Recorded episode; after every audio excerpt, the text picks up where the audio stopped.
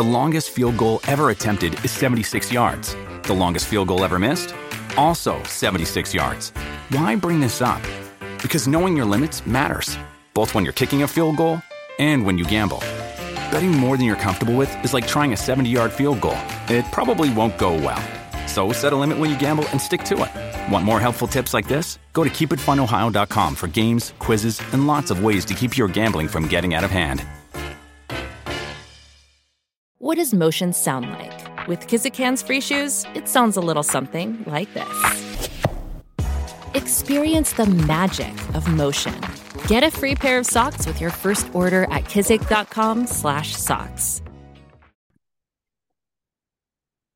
Hello, and welcome to a new episode of Talking Snooker with Phil Haigh and Nick Metcalf. Once again, talking about the game we all love. And the tournament we all love, I suppose, the World Championship. We're right in the midst of it now. Um, the, the first round has just come to completion as we're talking tonight, Thursday night, and it's come to an end, the first round, in seriously dramatic style. It really has. Um, and what a tournament it is already, Phil. I mean, I, I, I made a, a, a little joke on social media that nothing's really happened, but don't worry, we'll fill the silence. But of course, that's sarcasm, the lowest form of wit, because so much has happened already. Oh, I suppose on the table, off the table. Well, actually, some of the off the table drama was on the table, but we'll come to that. and uh, it really has, you know, been been quite an opening. Uh, nearly a week of the tournament. We're, we're around about a third in now. There's so much drama still to come. So, as Phil says, we are now at the end of the first round uh, stage. We look forward to going through all those matches with you in, in this new episode and taking a look at uh, the first of the uh, best of 25 uh, frame matches to come. I mean, if you are expecting, I think it's fair to say, Phil, you know, listeners are expecting to, you know, journalists at the tip top sharp end of their game then they might not be getting it. We we are quite crucible fatigued, aren't we? As but we, we're trying, you know, as much as um, as seriously, as much as this tournament, you know, is burned into our sort of psyche, I suppose. We've known it all our days, and we've worked on it for a long time now. There is an element where you kind of forget. I think I did go into it tired, which didn't help myself on that one. But you kind of forget quite how intense and how grueling it is, don't you? Because there's that gap between it, and it is I say a tournament like no other doesn't do justice to it. It's a million miles away in a way from any other event, isn't it? Yeah, it's uh, it's crazy, really. And I guess people who listen to some journalists uh, say things like, "Oh, it's brutal and it's so tiring," but it really is. I mean, it's not. You know, we're not going to war or anything, but uh, it is a big slog. So long old days, lots of concentration. Uh, and then, to be fair, we don't always make it easy on ourselves. There are some late nights after that, after the work as well. On top of that, but uh, yeah, it's all very enjoyable though. Yeah, working hard, playing hard. Good way of summing it up. Now, Phil, we kicked off, didn't we, uh, last Saturday morning with, uh, well, predominantly eyes were, I think, on the defending champion Ronnie O'Sullivan uh, playing Pang Junxu and winning by ten frames to seven. Now, I was in for that session, about the only live snooker I've seen in the arena so far uh, on that opening morning. It was a hard one to assess because I felt that Ronnie um, played some, you know, half decent stuff at times. Pang's played some really good snooker, actually, but also some really naive stuff. And he fell a long way behind. In the end, made a real fight of it, didn't he? From 9 4 to 9 7. Then Ronnie got over the line. And then even though we have to take stuff that Ronnie says with a pinch of salt, sometimes a vat of salt, you can only see. I'm, I'm not a doctor, Phil, but I say I know a man who needs a, a few Lemsips and a, and a lie down on the sofa when I see one. He wasn't well, Ronnie, but he did enough. He got through 10 7. I think we'll see a lot more of Pang Junxu. Just needs a bit more experience, doesn't he? Yeah, absolutely. Yeah, he's uh, he's been highly rated since he's been on tour, really, and he's he looked good at times there. I mean, yeah, falling five 0 behind, um, people, some people could have completely crumbled, but his first frame was a one-three-three break, so uh, that's nothing. Uh, that's nothing like crumbling. Um, so yeah, he'll be back, and uh, plenty more to come from him. Uh, Ronnie was ill, yeah. I remember I spoke to him at the media day on the Friday, and I said to some people afterwards, he just looked really tired, and he didn't sound ill or anything, but he just seemed quite weary. Um, so that all explained that. Uh, afterwards, he wasn't, you know, he wasn't on death's door, but he certainly wasn't uh, at his healthiest. But um, champions advantage, I suppose, playing that first game and then having five whole days off before your next game um, has worked quite nicely for him because I'm sure he'll be fine by uh, by the time of the second round starting on Friday.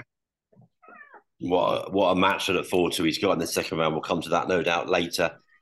Maybe let you speak first rather than me hog it every time. Or for Stuart Bingham, ten, David Gilbert four. I know you have a you know a particular in with Dave Gilbert, and it's just come to my mind, of course, including on the telly. First morning of the championship, it shouldn't really be about you, Phil Haigh, but instead there you were in the corridor, and uh, I think you revealed that it wasn't the most perhaps illuminating conversation. It's about Dave's porridge, eating porridge that morning. But talk a bit about it. I mean, as a heavy yeah. quite a half decent start in the match from Dave, and unfortunately, he did actually say in a serious level afterwards he needs to get a few things straight in his life away from snooker. Yes, yeah, he was very downbeat afterwards, and he was talking about you know whether he might not play again. But I, you know, I don't think that's going to happen. I'm sure he will be back. Um, but yeah, he's had a tough time this season, uh, sort of on and off the table. It's been a bit tricky, but uh, hopefully all will be well with Dave soon. Um, yeah, I just happened to look into the corridor, popped my head out of the press room, and looked down the corridor, and uh, Dave was there. So I just went to say hi. I didn't realise it uh, it was being filmed. I didn't know it was live on the telly at the time. Well, we had quite a boring chat about where he was staying and what he had for breakfast. Um, but yeah, nice to see my old face on the telly, I suppose. Um, and yeah, Gilbert made a great start, and he, well, Bingham did century first frame. Then Gilbert reeled off three with three big breaks, but then it all went downhill from there, really. And Stuart um, he did make a lot of big breaks. He, he, looked good, but Gilbert's long game had just deserted him completely. He was missing everything from distance, and that was giving Stuart a lot of chances. So, um, yeah, one to forget for Gilbert there, but um, sort of quite a nice, easy way to warm up for Bingham. The old didn't know I was being filmed trick. We've all we've all heard that one before. But yeah, it, it, ended up being quite a nice one for, Stuart actually. After that, quite you know, say difficult start. I think him imposing himself with those five frames in a row. He ended six three up, didn't he? I think that sort of broke the back of it, and there was only one winner from there really. And we said it time and time again. You know, Stuart. Anyone that's won it before is kind of a contender because we've seen them do it. But Stuart's one of those. He can just fire in a big event and go deep. We saw it two years ago when he got to the semi and put up a really good fight against Mark Selby in that semi. So yeah, he'll he'll no doubt uh, you know, as I think he'd always do in the big ones now, half fancy his chances if he can string some nice form together. Well, another fascinating uh, element to the tournament is, of course, Neil Robertson, as it is nearly every year, because we're all wondering when on earth is he going to, well, ideally for him and his fans, completely put put part the wrong that we think of his record and win it again, or at least go deep, very deep. Well, he had a good start, then he beat Wu Yize at 10 3 we were watching outside in the beer, gar- beer garden area, Phil. New, nice new touch there in Tudor Square with our good friend Gary Moss. Hello to you, Gary, if you're listening. Had a nice old time out there. And we watched Neil compile two breaks of 146 in three frames. I mean, that is quite something, Phil. There have been six at the Crucible in nearly half a century. And I'd say four, four of those came in 40 odd years and two in 20 minutes. Yeah, yeah, um, amazing stuff. Yeah, two in the last three frames, wasn't it? As he beat Wu Yize a 10 3. Um, yeah, he was he looked absolutely superb. I think he made a 1 3 8 right at the start of that game as well. So um, yeah, Robertson looking his full sort of robot mode there, just not looking like he'd miss at all. Wu actually, considering he only won three frames, actually was quite made a quite impressive debut. Um, he won those three frames in the first session, two tons and an eighty odd. Um, so yeah, I mean, it was a heavy defeat, but uh, no shame in that for the teenager who will also be back and uh, has a bright future. But yeah, Robertson laying down a marker was it too strong? Was it? Did he go too early? As he peaked at the first first match? I don't know, but um, yeah, he was delighted with his form, obviously, because it was amazing. And Wu is a place to play quite well in patches, didn't he, for a 10-3 defeat? Mm-hmm. you know, the history books will not sort of reflect. I think that you know some of the nice play, he, you know, he, he showed. Yeah, did get quite a few people saying peaking too early. And I, my reaction to that was that would be a little bit rude, maybe. Um, Uh, no rude, maybe too strong, but a little bit sort of dismissive, perhaps, of you know one of the best players in the game. But I think it's fair with Neil, isn't it? Because he's sort of done that quite a lot over the years. So we'll see. I mean, you you know those guys are good enough, and we have seen players actually stay at pretty much a top level throughout. So it is possible, but yeah, you know, it's it's certainly I think fair to sort of worry if you're a Neil Robertson fan, at least at the moment, that God is he playing very well early on again and really sort of stall later on. But he's he's making the right noises, isn't he? He's saying it's his best preparation ever, and he certainly had the ideal start with a thumping win. Now, one match that I think I've had, we've had two or three surprises. One certainly for me, and many others coming tonight. We'll come to that in the last of the first round matches to be completed. One other that came with a really surprising comeback that we'll talk about soon but the first for me was Ali Carter. He just didn't play as well as I thought he, he would. He played Jack Jones. He lost 10 6. It was nip and tuck all the way. It was 7 6 to Jones. And I was traveling back actually that night uh, to London uh, from Sheffield. And I had it on my phone, marathon frame. Just the balls went horrible, very, very long indeed. Eventually went the way of Jack Jones. And he didn't really look back from there. And Carter sort of fell away. Listen, we don't, we don't have favourites in our game. Got to be pleased for Jack Jones big, big, big win for him on debut. But for Ali, after what happened in recent months, I couldn't help feeling an element of disappointment, Phil. Absolutely, yeah. I mean, coming in off one of the best seasons he's ever had, um, he was saying he was really talking up his chances when I spoke to him on the Friday, um, saying he's playing the best snooker of his career, and the fact you know he's been to the final twice, and now he's playing better than ever. So he's really sort of fancied potentially going all the way, but certainly having a good run, good deep run. Um, and yeah, he just didn't quite find it. Certainly not on a regular basis. He had little flashes. Um, a one four three is quite a significant flash, I suppose. Um, and but yeah, Jack Jones played really really well. You know, we know he's a tough cookie. Um, makes it hard for people. Um, he wasn't. Re- he's sort of renowned for being sort of slow player. He was towards the slow end, but not bad. You know, I think his shot time was under 30 seconds, so that's not too bad. Um, but yeah, made it made it made it too hard for Carter, for Carter, and um, a thoroughly deserved win. It was very impressive for on, on debut from Jones. It really was, and well, one match that went all the way, and we we were all absolutely you know gripped and engrossed in at the end was was Luca Brecel ten, Ricky Walden nine. Um, Brecel nine six up, Walden getting back to nine nine. Hats off to Luca Phil 84 in the deciders to win it. He finally gets his first win at the Crucible. I, I, I, was certainly one of those. I think a few of us saying law of averages, but then quite a few thought it might go on. But he'll be so pleased. Monkey off his back, finally getting that first win at Snooker. Yeah, Arena. and and a really good win because Ricky Walden is an excellent player. We all know about Ricky, and uh, and yeah, Luke was early, missed the press day on the on the Friday, so not great preparation. And he admitted that uh, whether he was ill or not, he, he wasn't doing any preparation anyway. Quite an amazing revelation that Luca made um, to the guys on Eurosport afterwards, saying that he'd done 15 minutes practice in three weeks, uh, just been playing darts and and just had other things to do, which is quite remarkable, really, if that was the case. Um, he said it two or three times. Um, his dad was saying on Twitter as well. Um, I struggle to believe that 15 minutes wasn't some sort of exaggeration because even if you went to practice, why would you only stay for 15 minutes? That's pretty wild. Um, but yeah, I, I, do believe in that he wouldn't, wasn't uh, doing loads and loads of practice. And I suppose it, it showed a bit at times than that when Ricky uh, was coming back at the end. Luca looked a bit gone, but uh, he made a great break in the final frame. Um, and yeah, he's he's far too good a player not to have won a match at the Crucible. Obviously, he's coming here as a seed, um, and I think he's he's good enough to sort of go a long, long way in a World Championship at some point. Maybe not this week, but um, at some point, definitely. So yeah, uh, fantastic from him. It really was, and another player that we were saying fantastic from him about was very much Hossein Vafaei. I mean, that performance from him in the second session to, to beat Ding Junhui. I know, I think you used the phrase he he, he, he played like a top player. He played like one of the mm-hmm. best players in the game. And I think a few others sort of made a similar point, and that's the the only way you can say it. Really, pretty close after the first session. I think we always thought. Uh, I don't remember what each of us said now when we did our preview episode, but I'm sure we were saying it's going to be close. That's for sure. Unpredictable, and I'm surprised the losing player only got six frames actually in the case of Ding Junhui, but that's all credit to Hossein Vafaei.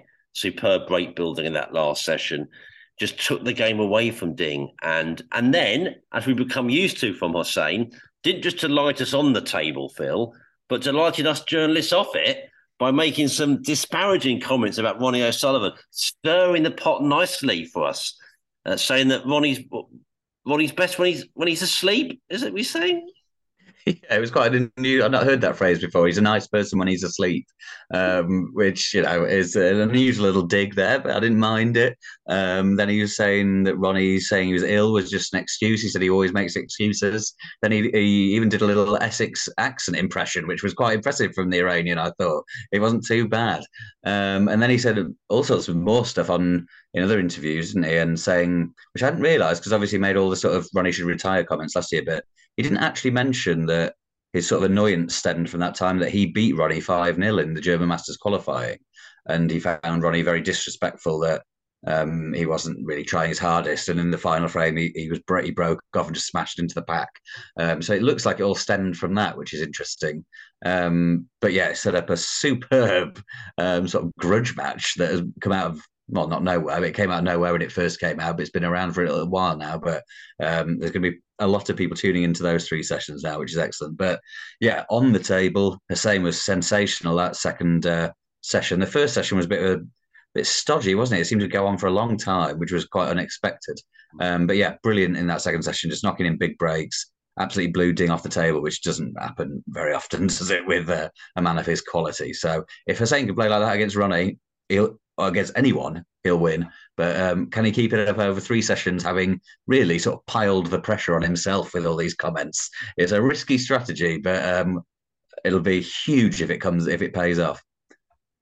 Well, it's a huge prospect, isn't it? And it's one of those matches that actually it's not a morning and an evening job on one day. It's actually over three days, isn't it? I think I'm mm. right in saying it's UK time, Friday afternoon, Saturday afternoon, Sunday morning. So yeah. all weekend, it really is going to keep us absolutely gripped. It all lies on the screen, or for those, indeed, all lies on the players. If you're if you're lucky to have a ticket for one of those sessions of the Crucible, it, it really is going to be uh, a bit special. I mean, there's precedent for Ronnie losing those matches, isn't there? Perhaps we'll you know focus more on a sort of preview element when we come to the second round later. But yeah, really, what what a prospect in store. And to carry on our our first round uh, review, then uh, Mark Williams 10, Jimmy Robertson 5. Well, Williams wasn't quite at it early on, was he? 5 4 down. Uh, I saw bits of this actually. We, um, not betraying too much of a secret. We, we were in the pub on that Sunday afternoon. Now think of it, Phil, with a, with some with some football to catch on, some up on some old friends, but definitely, of course, still an eye on the snooker. And it looked like it was a use that word stodgy. It was a bit stodgy in that one actually. And what Williams sort of found it quite hard to find any rhythm. And for him, you know, he's, he's the ultimate rhythm player. But then found his, you know, niche, found his new level. I think the next day, won six in a row, pulled away. In the end, was a handsome 10-5 winner. Yeah, he said he didn't think he played that badly on that first session. Robertson just did a couple of nice clearances. Um, but yeah, he obviously wasn't at his best. Um, but and yeah, Jimmy just sort of seemed to lack a bit of belief in that second session when Williams started pulling away. It didn't really look like Jimmy thought he could stop him. Um, and yeah, I think that was one of the sort of fairly easy to predict first round games. Williams, I think his record against Robertson before beforehand was 10 0. Uh, now it's 11 0. Um, and yeah, sort of fine. That was a satisfactory performance from Williams. Couldn't get too excited about it. Um, no need to be too critical about it because he won comfortably, but um, it was just sort of par for the course, wasn't it, from him? It was, Phil. And then in sort of chronological and time terms, we're now moving towards Monday night, aren't we? And I think people will, almost everyone listening to us, I'm sure, will, will know what's coming. And that's, of course, the night when the tournament found itself on the front pages of newspapers around the UK and around the world, and not just on the back pages. And that's because of course, uh, two protesters uh, broke their way onto the arena floor, didn't they? One uh, throwing orange powder over one of the players, uh, over one of the tables, managing to get on, and the other table uh, was a, was a similar thing attempted, wasn't it, from one of the protesters there? The referee Oliver, Olivier Marteel actually showing, you know, very quick work to prevent that protester from getting on. But I mean, we saw some you know, pretty extraordinary images, didn't we? I mean, my goodness me, the image of that protester with that orange powder, sort of dry paint, I think it is, isn't it? You know, with his mouth wide open on that table. I mean, you couldn't fail to think that was one of the most dramatic images to emerge from this championship. I know it's not part of the sporting angle, but just in terms of, you know, photojournalism, in terms of a striking image, it was sort of right up there. Um, they were led away. Uh, they were arrested and released on bail. And the show went on, didn't it? To some extent, the Mark Allen uh, uh Fan Zhengyi match went on after a delay, but the other table was just too damaged, wasn't it? The one with the orange powder on. So that that was the Milkins Perry stopped for the night, and they came back, uh, as we know, for their first session the day after, and then later in the week we just seen that this morning, Thursday morning, the conclusion of their match. You were there in the press room. What drama it must have been that night. Uh, take us through it. I mean, it just su- suddenly went from uh, quite a nice night, the Crucible, some nice snooker to enjoy, and then madness. Yeah, it really was. Um, yeah, it was. It was right at the start of the evening session, wasn't it? So we'd all just uh, had our dinner in the green room at the Crucible, and uh, I suppose there was a little lull. It was a bit sleepy in there while we thought we got a we've got a good three or four hours of this to come. Um, we'll just settle in and then wallop um, someone's on the table and there's uh, frantic phone calls to editors and people tapping away as quickly as possible on the keyboard. Um, and a lot of confusion you know? Uh, obviously it was all brought to a halt pretty quickly but then obviously it was what's happening with the table? Can we play? Can we get the other table back on when will they play if they're not playing now? Uh, Rob Walker got his Hoover as quickly as he possibly could, which was superb effort from him. Um, and then yeah, so there was a it was a real mad sort of hour or so until it all settled back down, and then Mark and uh, Fan went back on on the other table. Um, but yeah, crazy stuff. Um, I think everyone handled it as well as as possible.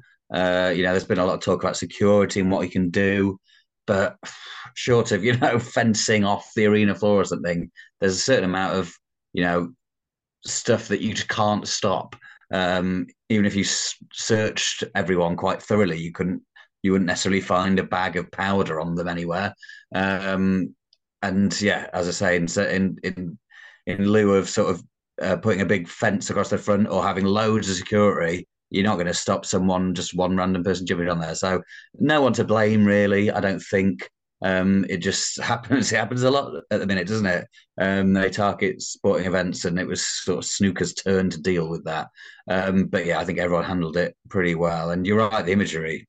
I mean, in terms of choosing what to do for a protest, um, if they wanted to get their pictures everywhere, they they made an excellent choice because the pictures were incredible, really um, amazing scenes. So yeah, unfortunate for the tournament. Unfortunate for um, Perry and Milkins, especially. Although Milkins said something interesting today. He said, even though it was right at the start of the game, he said he was feeling pretty bad. He was feeling pretty nervous. And because he, he, hadn't been to the Crucible for a while, he was really getting used to again how tight it was and the big crowd and everything.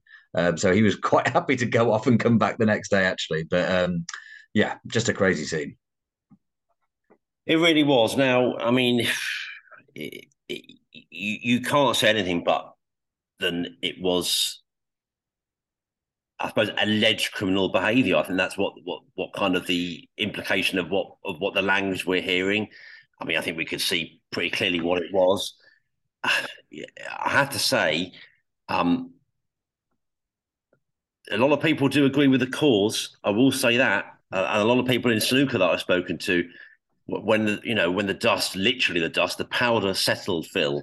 Um, you know, a lot of people that said, well, they didn't really like you know what, what they saw, but actually they they do kind of agree agree with the cause, and I, I suppose those people would say uh, shock tactics are the way to get their point over. I mean, I've heard people say that they should do things like you know protest peacefully or go through the correct channels. I mean that. Uh, I mean, the, I, don't know what they mean. Sort of write letters to Barry Took uh, points of view. I mean, th- those things don't tend to work, do they? Protests tend to work. I believe in protest. I strongly believe in power and always have done. Um, and I have to say, you know, that that uh, I don't know. I couldn't speak for for Just Stop Oil and their specific um, uh, objectives for this. I imagine they take into account people they would have upset, and they actually do it. because they want to spread the message. In that sense, I can only think it was a big success because, you know, it's going to put it far higher in people's minds, isn't it? Two things I'll say. I could say a lot, but I think, you know, in light of everything, a lot of it, maybe three things. I do understand a lot of people in snooker were saddened by it, people that I know and like very much. So that is to be respected. And they're, they're, sorry for that. Sorry for those people. I also think that, um, in a funny kind of way, people took it a bit personally. I think in snooker, I don't think that was necessary. Um, maybe it was the emotion of the night. I don't know. But people, oh, what they do into our tournament? Well, they, they sort of do it everywhere. It's not really about snooker. You know, I don't think they really probably have very strong opinions on snooker. They do it at football. They do it at other sporting events. They do it on motorways. They do it here, there, and everywhere in public life now. So it's not a personal attack on snooker. And the other thing I say, Phil, funny, maybe a funny way of looking at it, isn't it a backhanded compliment in a funny kind of way, or maybe not even backhanded to this sport, that those protesters and those people that, that organised this figured it would strike up an an image, and boy, didn't it! And actually, a couple of people I know made really good points. Actually, that I think it's so striking. It's all about the sanctity of that image, that twelve by six. Whereas when the person uh, attached themselves to a goalpost at Everton, goodness, it was a dramatic image. But stadiums are so big and so chaotic generally football matches. Whereas something about snooker, there was that image. It really sort of um was striking, which I guess that what what they banked on. And you know, in terms of getting the coverage in newspapers and the the pictures beamed around the world, they'd say it worked, wouldn't they, for them? Yeah, I mean they they did what they wanted, didn't they? Um and they got uh, a lot of coverage in terms of, you know, I was listening to Shaun Murphy the next morning on Five Live talking about it, and they had um, someone high up in Just Stop Oil on there giving their side of the, the view as well and why they're doing it. So yeah, certainly it was successful from their point of view. And yeah, I mean, I, I completely get what you're saying. You know, we, it's a hugely important issue that they're protesting about, and protests are meant to be disruptive, and it's tricky. You can't. I think people are generally sort of uh, well, I don't speak for anyone else. Actually, I mean, I yeah, I agree with you that I'm pro protests. You know, we should be able to do that in a free country, and it's important to make points like that. And I guess you can't be pro protest until it just affects you, and when it is in, when it's bothering you, then be anti protest. So yeah, I mean, no one was hurt. Um, the game went on a bit later. It was a shame for the people in the arena, of course, although they get to watch the the other game. It wasn't the same. And I think I think I'm right in saying the WST didn't give them refunds for those tickets, where I think it was a bit poor, um, actually very poor. Really, they should have been offered um, refunds because they they were allowed to come back in two days later or whatever it was, but a lot of people wouldn't have paid wanted to pay for hotels for that long. But um, anyway, uh, yeah, I mean it was what it was. Um, it was drama. It was a lot of drama, that's for sure. There's some drama in this building here, Phil. I should say I'm I'm next to the River Thames here uh, at my new my new building. I, I, think I said on air that I'm actually just started working at the Times um, because for um, sad reasons, I think, to do with the structure of the newspaper at Metro, my time there has generally come to an end. So I'm and ladies just come along to do some cleaning. I'm seeing a security guard. I presume I'm all right to carry on recording here, sir, am I? Uh, no problem at all, he's saying. I can carry on, Phil. The good news is I'm here on the, the 14th floor here with a glorious view across London. I can see St Paul's Cathedral just to, just to my left and uh, uh, the big wheel, uh, the London Eye uh, to the right. And if I just crane my neck, and I see Westminster as well. That's where I am. I know you're in Sheffield. Didn't mean it to be a sudden geography lesson, but I was taking a bit of science. lady that I thought wanted to do some hoovering, but uh, uh, we're, we're okay for now. We are speaking, of course, very late at night here. But yeah, you know, um, the other thing I say is that I, I do know quite a lot of left wing people in life. Uh, and I did feel a little bit that they were, you know, I'm very left wing, but I'm annoyed by this. I'm like, well, you know, how left wing are you? Just because just because the football match has been, uh, you know, a snooker match or a football match before has been interrupted, that and that may be, and then that shouldn't be enough to, you know, shelve your principles. But anyway, Phil, it was a hell of a night, wasn't it? And you know, you were there to see it, and we saw you know lots and lots of uh, reaction. Of course, the story sort of spread around the world far beyond snooker.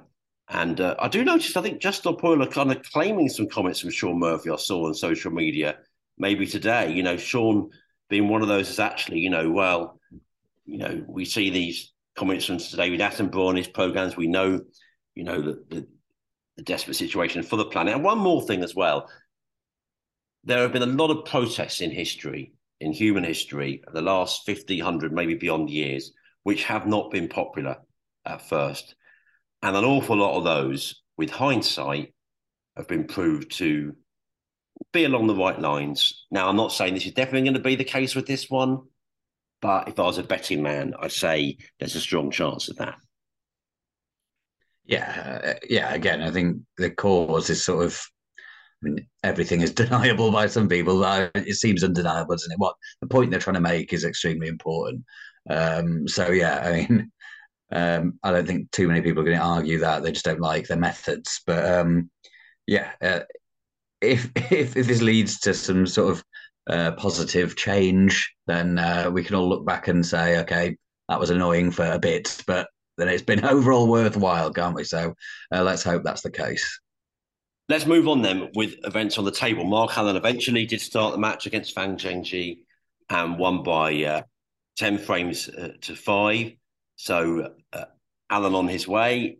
He'll hope that for once he'll have a really good run here because you know we know about his crucible record. It hasn't been good enough uh, over the years uh, by a long way. But he seems to be in pretty good heart. You know, he's as you say, whatever happens, we'll paint a narrative on it, Phil. So we'll wait and see what happens, and then we'll put the narrative on it. We'll say, oh, he, he peaked too early, or if he does very well, well, he, he peaked for a bit, then he came again. So he, he, timed, he timed it well, but he got off to a good start. Yeah, he was solid enough, wasn't he? I think he only gave himself a five out of ten when um, he was asked to rate his performance, but it was that might have been a bit harsh. But um, I think the most impressive thing about that was when when the protest happened, he was on a break of I think 24, and he returned 40, 45 minutes later and turned it into a, a century. He finished on a one two six, which is must be the longest ever century in terms of how long it took to make him. Um, and it's quite incredible feat of concentration from him there. Um, but yeah, it was it was solid. It was easily good enough to win the match. Um, I think it was sort of the the perfect kind of encouraging first round performance for someone who wants to do well, actually. So yeah, so steady from him. Very much so, and it was certainly steady and a bit more at times from John Higgins, good winner uh, 10-3 uh, against uh, David Grace. I think you you were the one that made the point that David was the most, uh, you know, the biggest long shot really, and I think you know that you, you could probably see why because he you know he hasn't got an immense amount of a crucible experience in recent times or ever really against one of the very best players there ever. And it was lovely to bump into David, by the way, um, backstage. I don't think I've ever met him in person before. What a great guy! What an absolute night, proper gentle giant that one. So that was really lovely, and uh, he was getting some good preparation in. But yeah, I think I think most of us probably expected a, a Higgins victory there. It seemed like maybe one of the nicest ones he could have got potentially. Dave's a very fine player, but because of that lack of experience there over the years, you kind of felt that was one of the sort of kinder ones, and it was a, a thumping win in the end. It was, yeah, um, yeah. I mean, sort of, Dave, as you say, Dave is an excellent player, but he's not one of the greatest players of all time, like John Higgins. That's just the facts, isn't it? And Higgins uh, played really well. He sort of put a poor season behind him.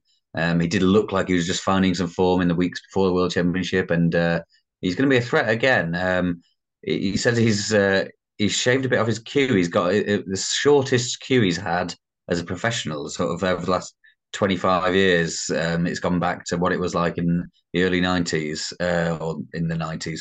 Um, and he said that's helped. I don't know if it's one of those sort of placebo things that pros do sometimes. They just change something, it's something to focus on and concentrate the mind on practice. Um, but he's enjoying it, he's playing well, um, he loves being there. Uh, and yeah, I think you can forget a bad season with someone like him. If he just has one good game over 13 frames like he played, and he's a threat again, and he definitely is uh, this week. Very much so, and maybe you can also talk about Elliot Slessor, who came back from seven-one behind against uh, Gary Wilson. Someone reminded me he did it before. Was that against Jan when he came back? So yeah, that was the only time he's been here before in the sort of lockdown uh, World Championships, and he made the real fight of that. And he did so again. Yeah, he's a scrapper. Uh, he's working with Peter Ebdon, like McGill and Lisowski is uh, the minute, and uh, he showed some of Ebdon style fights there. Uh, made it very edgy for his uh, northeast pal Gary Wilson, who had been very, very good in the first session. It opened up a big lead. Slessor almost wiped it out, um, but then superb from Wilson actually when he would have been really sort of nervy to make a century to to win the match. So uh, yeah, we've seen him do well here before, Gary. We know we know what he's capable of when he's on form. Doesn't happen as much as he'd like it to happen, but uh, into second round. Very much so. And another really interesting match was Jack Lisowski 10, Noppon Saengkham at 7. Pretty sure I had Noppon winning that, actually. I, I thought Jack was really one of the most vulnerable of the top 16 players. I often think that about him, but I thought there was something about Noppon really not a player he wanted to face. But he really did well, actually. When Noppon came back, didn't he? Well, a few of these pattern matches, actually, early on, the pattern is that a player comes back but doesn't then quite complete the job. A very crucible, actually, I suppose. But in the end, Lisowski winning 10 7. And I guess, you know, we, we would say that's almost the, the best thing to happen when you get a real test like that, but still come through it because you kind of you, you, take every wing, then, don't you? You've, you've been tested, but you go through. Yeah, I think that's about the best one 10 6, 10 7. You get a bit of both without it being some like marathon match and being really sort of put through the mill. Um, I think Lisowski has always says he struggles for focus and concentration and applying himself throughout a, a, long match. And I think that's what happened. He opened up quite a big lead and then sort of went off it a bit, um, got over the line in the end. He, he played really well in that first session. Um, I think I asked him to rate his performance and he said sort of eight out of 10 for the first performance, for the first session but then really sort of tailed off in the next one. But it doesn't matter. Um, you know, it's progress for Lisowski, isn't it? Now he's a seeded player, given a tough draw, and without playing his best, won reasonably comfortably. And yeah, that's not a position he's been in much before at all, really. Um, that's sort of more and more experience, just reliability, um, which he hasn't always had. So yeah, positive stuff for Lisowski without really hitting uh, the heights that we know he can hit. Yeah, that's a good, very good way of summing it up.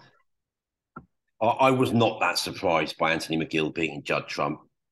Listen, Trump, Trump hasn't been quite himself this season, but it's a horrible draw to get McGill. He's becoming such a crucible player. He's becoming, you know, he's really, really building up some prestige about himself there. Although it was pretty close till late on, but then McGill sort of pulled away, 10 6 winner. Trump was pretty generous after, I thought, and you know, said that, you know, Anthony played well, but he did have his chances. Just not playing well enough in the balls, just missing too many. And I don't know what you made of Hendry asking McGill, do you think you can win it? I think I've changed my mind a bit on that, which is probably no bad thing because none of us do that enough these days. First of all, I thought it was an odd question. I thought it's a bit insulting. And, uh, you know, almost Anthony seemed a bit, and a bit embarrassed a bit and a bit sort of surprised. But actually, a few sort of wise judges have said to me, well, it, maybe it wasn't quite such a bad question because he hasn't always shown that belief there. And maybe Hendry was sort of saying it like that. And I think that might be might be right. It might be a bit like that. I might have been jump, jumping the gun on that one. But um, he should believe he's got the beating of anyone in this tournament, Phil. Yeah, I thought it was well, it, whatever you think of the question, it became a good question because it got a good answer. Um, maybe that's a journalistic thing way of looking at it, but the the way McGill responded, just saying, "Yeah, absolutely, I believe. Yeah, I'm here to win it. I can beat everyone here. I can beat them all in a row." I think is that how he put it. But then he always he always sort of just uh, rounds it off by saying, "But they could all beat me as well." so yeah, I, I do like listening to Anthony. I think he's got really interesting views on things. Um, and yeah, obviously a superb player. It was it was the nightmare draw for anyone. Um, I think I picked Trump, didn't I? Because I think he's got a really good record against McGill, and he sort of found a way of winning even when he's not playing well. But he really didn't play well. He missed some shots that were amazing to see him miss. Really, um, it, that's why he was so. Um, he actually took it pretty well. He wasn't whinging or anything, but he was just sort of so down on himself because uh, he had a lot of opportunities uh, McGill wasn't at his best, really. Played solid, solidly, um, but he did give Trump chances which he just couldn't take. So, um, yeah, weird season for Trump, isn't it? Masters champion. I suppose if you the start of the season, if someone said, "Okay, you can have the Masters, but that's it," maybe you'd take it. But it seems like a bad one for him going out first round here. Um, he says he might make some changes next season. He, he only ever does solo practice, just him with his brother. Mm. Um, and when you're not doing well in tournaments, and because there's been less tournaments this season, uh, it has meant that he's not very sharp. Um, and he says he'll try and play more good players in practice, which makes sense, doesn't it? But you know, he did so. He did have that amazing run without doing that, so we don't know. But um, yeah, it'd be hopefully he can refine something because he's he's been missing his best form for a while now. So it'd be good to see him back to his best um, as soon as possible. Yes, very much so. Now, I actually watched the 147 live, Phil. I missed so many. I think we all do because, you know, you never quite know when they're going to come. But I have to be watching just before midday. I switched over from the other match and I happened to see it. Kyren Wilson, of course, uh, making the magical maximum, only the 13th at the Crucible, the ninth player to do it in his 10 uh, 5 win over Ryan Day. And actually, what, what is going to be lost, probably you understand that, with the 147 is how great his scoring was generally. He made so many centuries and big breaks apart from that. Wow, he was firing. But the 147, you know, I mean, they're all interesting by their nature. But the last two blacks, I think it was, the last red, they were hard, Phil, weren't they? They were pressure shots. Yeah, there was three or four trying to pitch them all now. But yeah, think the last two blacks and reds were, were difficult as far as I remember. And then that yellow, which was looked at almost identical to Cliff Thorburn's famous yellow on the 147, not easy at all. Um, yeah, it was brilliant from Kyren. Um, yeah, and he made a 133 just before that. Um, three more centuries, I think, later in the game. Um, he'd been showing some good form, wasn't he, beforehand? Uh, and that was really sensational stuff, really excellent. Uh, and yeah, what a piece of history. And he made some nice comments afterwards saying, you know, these are the things you want to be able to show your grandkids and like have them things that they, they can watch when you're gone and stuff. It was very sort of um, poignant stuff from Kyren. Uh, he's a big family man, obviously. So yeah, amazing stuff. Um, and we say this quite a lot about sort of the snooker bubble and how much you can see people if you're hanging around here. I was in the graduate uh, reasonably late last night after after this match had finished, and Ryan Day was in there having a few con- uh, consolation kind of drinks. So uh, that's the kind of thing you can see uh, around uh, World Championship in Sheffield. You know, you can go and commiserate someone who's just lost in the World Championship over a couple of lagers. So that's nice. It is nice. I can't remember you said it on our podcast or that it's just other conversation elsewhere in life now about players and the graduate. I think I, I, I think the answer was that they're sometimes in there not that much, but that's a good example of they do go in there, and someone yeah. that's just played at the Crucible that day. So that that's great and just shows says says so much. One thing I should say, actually, going back to the protest, I meant to sort of say one thing that is potentially quite sad. I, I heard Shaun Murphy make this point and others is if we lose that accessibility. I don't think we will actually yeah, I think that security has been stepped up since, and rightly. I don't think we will we'll lose that ethos. I don't think it was dramatic enough, or you know, it was, a, it was too much of a one-off for that. Touch wood, God willing, but we don't want to lose that lovely thing where you meet players, you speak to them, you shake shake their hands, and that, that's one thing that I am a bit worried about. Do you know what I mean? But I think I, I think I'm probably over worrying. There'll be a bit of security step up, and then hopefully things will balance out a bit again. Yeah, I think so. I think everyone's been pretty sensible about it. You know, uh, players have been very calm and just said, you know, it, it can happen. I don't think even the players who were involved said they were particularly scared or it just happened very quickly and it was over very quickly. So yeah, I don't think that'll be too much.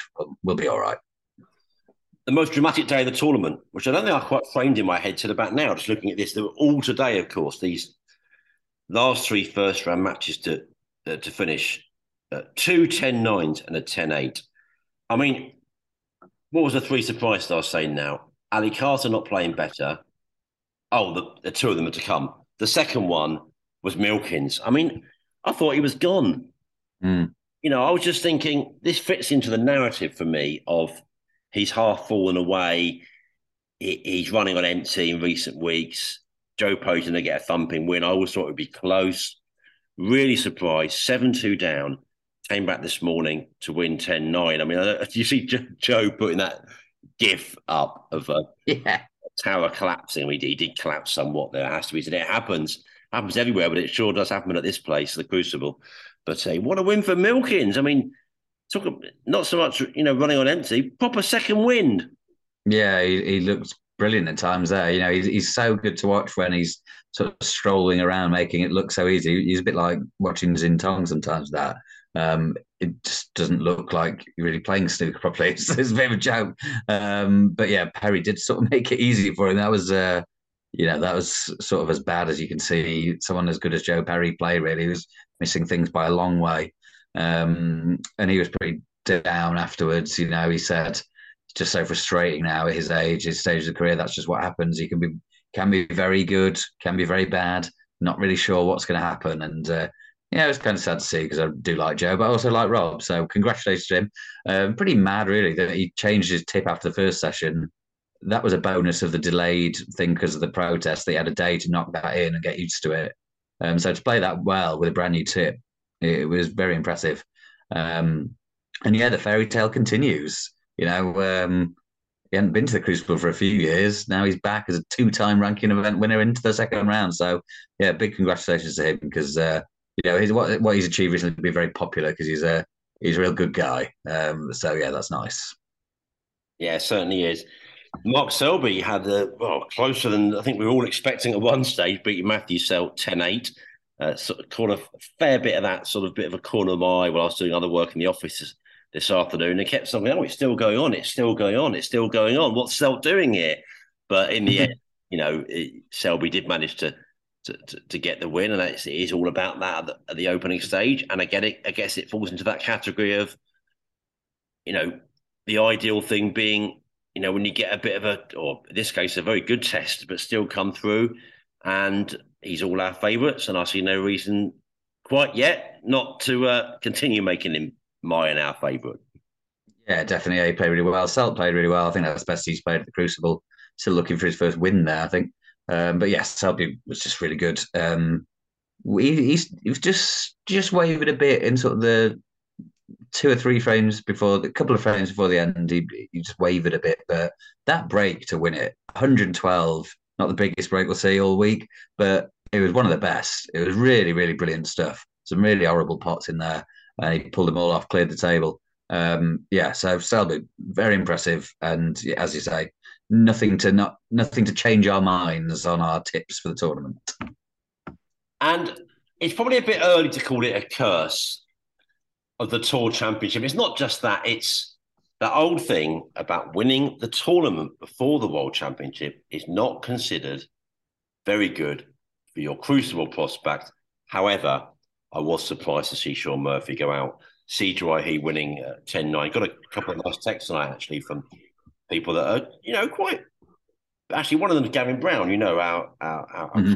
Metro does does like his snooker. Would be more of a big event man. He's saying he does like watching this CGYE. People really, um, you know, enjoying you know watching him play, play some smashing stuff in that match. But nevertheless, Murphy came back, didn't he, from nine six to nine nine. You think, sure, we'll probably do it here, but credit credit to Si, winning 10-9. Such a big story that Murphy, the form man, he's been so terrific in this calendar year so far. But that's the crucible, Phil, in, in, in the intense pressure of tonight. Si held himself together. And wasn't it impressive to see that? Yeah, he was brilliant, um, especially the way Murphy started that game.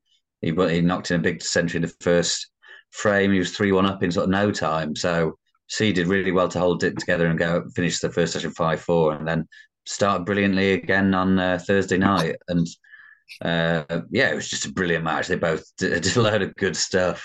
Um, I don't think Si was really faltering to the lower line. He, he missed one black when it was to win, I think, 9 7, or he may have been 10 7. It may have even been 10 6. Um, that was a that was a, a twitcher, I reckon. But then Murphy just did really well to get back in and sort of had a couple of good bits of luck.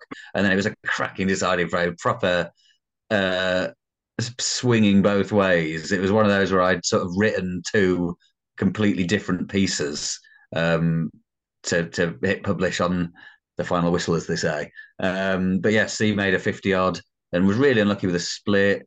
Murphy had a chance um, off a fluke, wasn't it? Murphy got a chance of a fluked red. Um, and it was a really good chance actually. Sort of ran out of position, which was kind of poor. Um, and then Si actually sort of won it with uh, with quite a clever snooker, uh, which Murphy missed three times, and then uh, then just left him plumb in. So yeah, just brilliant stuff from Si. He had everything really, um, and Shaun was very very gracious and very generous with praise in defeat. Said this could be the first. Si could be the first Chinese world champion. Um, he didn't quite go as far to say he's going to win it this week um, or this this year, but um, he said he's got everything, looks to have everything in his game to to do it at some point in the future. And you know, Shaun will know better than most after the two games they've played, which have both been memorable, deciding frame defeats for him. Yeah, absolutely. Yeah, no, but both in their own way, as you say, uh, particularly memorable. Well, that's the first round done and dusted then. And you are listening here to Talking Snooker with Phil Haigh and Nick Metcalf. And we are now moving, aren't we, Phil, into the first of a whole host of best of 25 frame matches. In fact, we've had some early action, haven't we? Uh, and let me give you the lineup for the second round then. It is Mark Williams against Luca Brecel. It's 4 4 after their first session. It's Mark Allen against Stuart Bingham. Allen 5 3 up in their match. Neil Robertson against Jack Jones. Ronnie O'Sullivan against Hossein Vafaei. It's Jack Lisowski, Anthony McGill. Robert Milkins against C. He. Mark Selby, Gary Wilson. And John Higgins against Kyren Wilson not a bad lineup, Phil. I mean, where do you start with that lot? I mean, just maybe we'll reflect just on in general terms about what uh, matches they are. Ronnie against Hossein Vafaei, just a mouthwatering prospect. I think John Higgins, Kyren Wilson is one that I'll be particularly pleased to pleased to look at. But just all of them, just looking through them here, just a uh, McGill. How can you call that? My goodness. So uh, we're just as snooker fans going to enjoy the next few days. It's going to be immense, isn't it? Yeah, there's very difficult ones to call in there. Um, yeah, Ronnie against Hossein So I think everyone's been aware of their sort of weird war of words that's happened. Um, and yeah, as I said, Hossein sort of piled pressure on himself, but um, he's chosen to do it and he's playing brilliantly. Um, I'm actually going into to watch a session with Luca against Mark Williams uh, Friday morning, which I'm really looking forward to because that was really entertaining. Uh, first session, uh, Williams started well, Luca came back. Um, I find McGill Lisowski a really hard one to call. Not sure what to make of that. And it's really interesting that that little section of the draw, uh, one of McGill, Lisowski, Milkins, and Si are going to be in the semi-finals, uh, which is huge for those guys.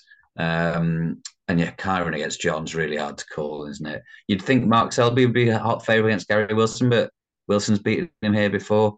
Um, so yeah, plenty to look forward to. They're all great draws. They really are, and we can't wait for the second round of the tournament. Loads of of uh, great drama to come. And Phil, well, it's just been uh, you know a brilliant week so far, and this tournament just delivers, doesn't it? You know, we've had close matches, the obvious, very unexpected uh, dramas. You know, in terms of the protest, and well, we should say we, you know, you you've been there throughout. I was there for the first weekend. You put me up at Hotel Haigh, didn't you? that was very nice. I mean, it, it's enormous, folks. Talk about how the other half live. You put me up in the East Wing, didn't you? Which is very kind of you. uh, we've got quite a funny old house, yeah, but um, yeah, it's a bit of a maze sometimes. But yeah, but it was very nice to have you here. We had, we had a good laugh, didn't we? Really, we met all kinds of characters, didn't we? My goodness me! And has to be said, we did have some people come up to us last year, and that was great. But m- it was massive, mammoth. The number of people we had wanted pictures with us, wanted to talk about this podcast was brilliant. Phil throughout, even on the on the on the way home uh, at Sheffield Station, I had somebody ask me for a selfie. I had a message on my Twitter from someone asking me if I was on their train. They spotted me at Retford Station of all places ended up chatting with them. Lovely chap, Martin, actually.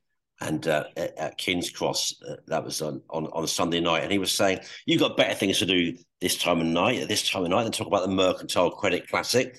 And I thought, you, you don't know me very well, Martin. I haven't, I haven't, I haven't, really got many better things to do at all than do that. But um, it was lovely, wasn't it? And you know, I know we we were joking about it a bit, obviously, but it does mean so much, doesn't it? Yeah, it's lovely. Yeah, I won't I won't go and try and name everyone now because there's been a lot, and uh, yeah, it's always lovely to come and uh, speak to people that uh, listen to podcasts, just like snooker in general. There's a very friendly atmosphere up there. I mean, Sheffield's a very friendly place anyway, but especially as in that little snooker uh, bubble, I suppose. Um, but yeah, it's been great and plenty more to come. You know, we're not even halfway through yet. Um, so yeah, really excellent. And um, I suppose we should touch on other news that has come out. Um, the Chinese events coming back on the calendar, three um, before the end of the year, actually. Not so there could be more tournaments added um, after Christmas. But um, yeah, we've got Shanghai Masters, uh, which will be 24 players, and then two ranking events, the Wuhan Open, which is you know eye-catching destination to after the return after COVID to be like right where it all started, and um, the international championship I think was the other one, wasn't it? So I haven't got my notes here, um, but that's in a t- uh, city TBC. Um, but yeah, great news for the tour, great news for the players. Um, and other news today about the Tour Championship going to Manchester, Manchester Central, uh, which is a great venue, bang in the middle of the city, Central in the name. Um, I went to see the Arctic Monkeys there once a few years ago, and it was very good. So yeah, um, shame for Hull, obviously, one and done for them it seems. Um, but I think that's exactly the kind of place that we've been talking about. Big tournaments should be in um, big cities, uh, notable uh, venues that people know um, with a great catchment area. So looks like good news to me. It's too much to start saying that talking snooker effectively runs snooker now, isn't it? I think I've gone a bit too far there, but it does seem, you know, that when we come up with ideas on this podcast, it's not long before they're put into action. Long may that last, Phil Haigh. Yeah, of course. Um, of course, uh, uh, big cities, a great city in terms of Manchester, and that first year of the English Open, I said that should have been given more time for me. That was a bit out of Manchester, wasn't it? This is right in the middle. So let's see. And a 12 player event now. So yes, that's the other sort of development, isn't it? And I think it'll be the the top four going in the quarters, won't it? And then we don't know how long the matches. I presume they're still going to be marathon matches. I guess. I guess some of them have to play at the same time now. But listen, you know, I have I've had very different views, and I don't think there's a right answer on this. Some people are saying, "Oh, that's a really interesting new twist," and some people saying, "Well, that seems a bit knee jerk after one bad edition." I can see both sides of that. Actually, I really can. But I, I think it was particularly bad, wasn't it? I mean, that was an empty arena in Hull, and you know, okay, you say one bad edition, but when something that prestigious is played out to a bank of empty seats day after day, something maybe had to be done. I'm sorry for Hull as well. I wanted Hull to carry on uh, hosting an event. I think it's too much to to back away from somewhere without giving it more of a chance. I would have liked to have maybe seen it have a, a, a quotes unquote lesser event on the calendar and maybe sold a bit better. But as you say, it seems like it's paid the price for one disappointing tournament. But there we are. You know, it's not easy to set up a calendar, is it, Phil? And there's always sort of vagaries and nuances involved. But yeah, Manchester in the spring for the Tour Championship sounds like a, a right old good match. Yeah, definitely. Yeah, I mean, it sounds great to me. And yeah, twelve people. It does seem like a, a reaction to the, the, lineup this year, but I don't think there's any losers in that. You know, it's more opportunity for players. People more likely to see more players that they want to see. Um, they've obviously gone big on this arena. It's probably quite expensive to rent that arena, so they want to guarantee the best uh, lineup and everything. So yeah, um, it probably is a it probably is a bit of an knee jerk reaction to that. But yeah, I no negatives really for me, so that's fine. Maybe we should sign off. We've enjoyed the television coverage, haven't we? You know, I've certainly seen a lot more of it since I've been back at home. Tend to watch more the BBC than old habits die hard sense, but Eurosport, of course, as excellent as they always are. And I think lots to admire about the BBC's coverage as well. The great voices are the great voices, Phil. That hasn't changed. You know, John, Virgo has that word cadence. He he rises to meet the moment time and time again and he's been doing that. But the television coverage on both sides so far, to me, has been very good. Loads of strengths, loads of really strong characters, great insights, great wisdom on there. I, I thoroughly enjoyed watching. Yeah, absolutely. Yeah, all, all the familiar faces. Um, I saw John Virgo today. Actually, said hello to him. Um, and yeah, yeah, excellent. I've been in, I've been there for all of it, so not watched loads on the telly really, but uh, yeah, it's always reliable. The Winter Garden is a lovely setting, and I think that's always a nice, nice view. Um, so yeah, all good stuff. Well, I haven't just been visiting the Winter Gardens to uh, to keep tabs on the BBC uh, uh, Phil, this year. Of course, it's also the venue for our media tournament. I'm already out. I was out early in England. I've actually did some World Cups over the year. First night, Sam Fletcher. I'm, I'm going to watch that draw take place next time. I've had Sam Fletcher from WST twice now. He is miles better than me. You know, I know it's I know it, I know it's the nature of sport. It's the luck of the draw. But if it's the third time, I, I, you'll see a different side to me. I'll be furious. Um, but, but that I did get beaten. Who have you got? Tell everyone. Yeah, well, I'll just say that I watched Nick's game and he played very well. And Sam is an excellent player. I've seen him play, and uh, I wouldn't give myself any chance against him. And Nick took him a long way. Um, it looked like it was going to be an upset on the cards at one point, but it was a, it was a narrow win for Fletcher. Uh, and I'm playing Rob Walker, uh, which is going to be interesting. Uh, I'm playing him on Sunday. I think we've we've penciled that in. So uh, I'll let you know how I get on get on there. I went. I did actually go for a practice at the club I play in sometimes. So I've got the arm going, and uh, we'll see how we get on. Well, I hope I'm not being too too sort of um, outspoken, but I said to you that Rob played very well when we played at the Masters, but I think you put me off a bit because I'll say it now. Anyone listening, you can you can speak on behalf of the listeners. If you had to predict how Rob Walker would play snooker, how what would you what would your prediction be? Yeah, it would be very energetic, pacey, sort of bouncing around the table. That's what you'd expect. It's like Eddie Charlton, 1982. Honestly, it's unbelievable. It's so deliberate. It's completely unlike Rob, his character. It's just extraordinary. You know, you have to just get used to that. Put that out of your mind. I think it's going to be a close match. I've seen you both play. It's going to be a thriller. If you're around the Winter Garden Sunday and you think a bit sick of what's going on in the Crucible, get yourself a bit of Haigh and Walker over the over the square there. yeah, I think it'll be about seven o'clock on Sunday. I don't, I don't know why I say this actually. I don't want a crowd there because I can only imagine I'll struggle with a crowd. Whereas Rob's the kind of guy who would love a crowd. So uh, yeah, actually, don't come. I, am taking that back. oh, what gave you the idea that Rob Walker would love a crowd? Now we must uh, depart. I think it, we've we've we've done a little over the hour mark. We aimed for about forty five minutes, didn't we, late on this Thursday night? But um, we do like talking to snooker. What can we say, Phil? The second round will entrance us all, and we'll be back, won't we, next Thursday with Brian Wright live in Sheffield. Bit of a set two with the former chairman of World Snooker Tour, Brian. It's like he's setting up news lines for us today. Him and Barry Hearn going at it. I noticed on Twitter. But we'll look forward to Brian, having Brian on here. He really is a, a, a character and a half. Yeah, absolutely. Yeah, as if we didn't have enough to talk to Brian about before, we've got an extra thing to put on the scheduling there. So, uh, yeah, that's going to be really good. And uh, yeah, if you haven't heard the other podcasts, if you've got time for any other podcasts, I've been appearing on the Snookered podcast, the new BBC one that's just this tournament. They've had some great interviews with of Shaun Murphy, Steve Hendry, Steve Davis. The one tomorrow morning, I'm getting up in about five hours to do the next one. Um, it was with Hazel Irvine, so um, Irvin, sorry. Um, so yeah, that's been really good, really fun. So uh, if you've got time after these, if after talking snooker, fit that one on your podcast scheduling as well. They're calling you Phil the Phantom Haigh, aren't they? Which is um yeah, they asked about sort of nicknames. Well, I'd have a snooker nickname, and that's my that's my darts nickname, which I employ sometimes in darts tournaments. So yeah, they can have that. I think it fits. Phil Haigh on the BBC throughout the World Championship, along with, of course, here on Talking Snooker. Back next Thursday, I salute you at this absurd hour and say, great to have you for company. See you next week. Yeah, always a pleasure. Um, and thanks for listening. I hope you're enjoying the World Championships. It's been superb so far. Long way to go. So uh, stay tuned. Yeah, about a third through now in terms of time. Hope it's going well for all you out there. I know so many of you will be really enjoying this tournament, relishing it every day, morning, noon, and night. That's the thing. You just sort of forget snooker just takes over our lives. And long may, may that continue in the days to come. We're back next Thursday. Keep enjoying the World Championship, won't you? For now, for Phil, myself. Cheerio.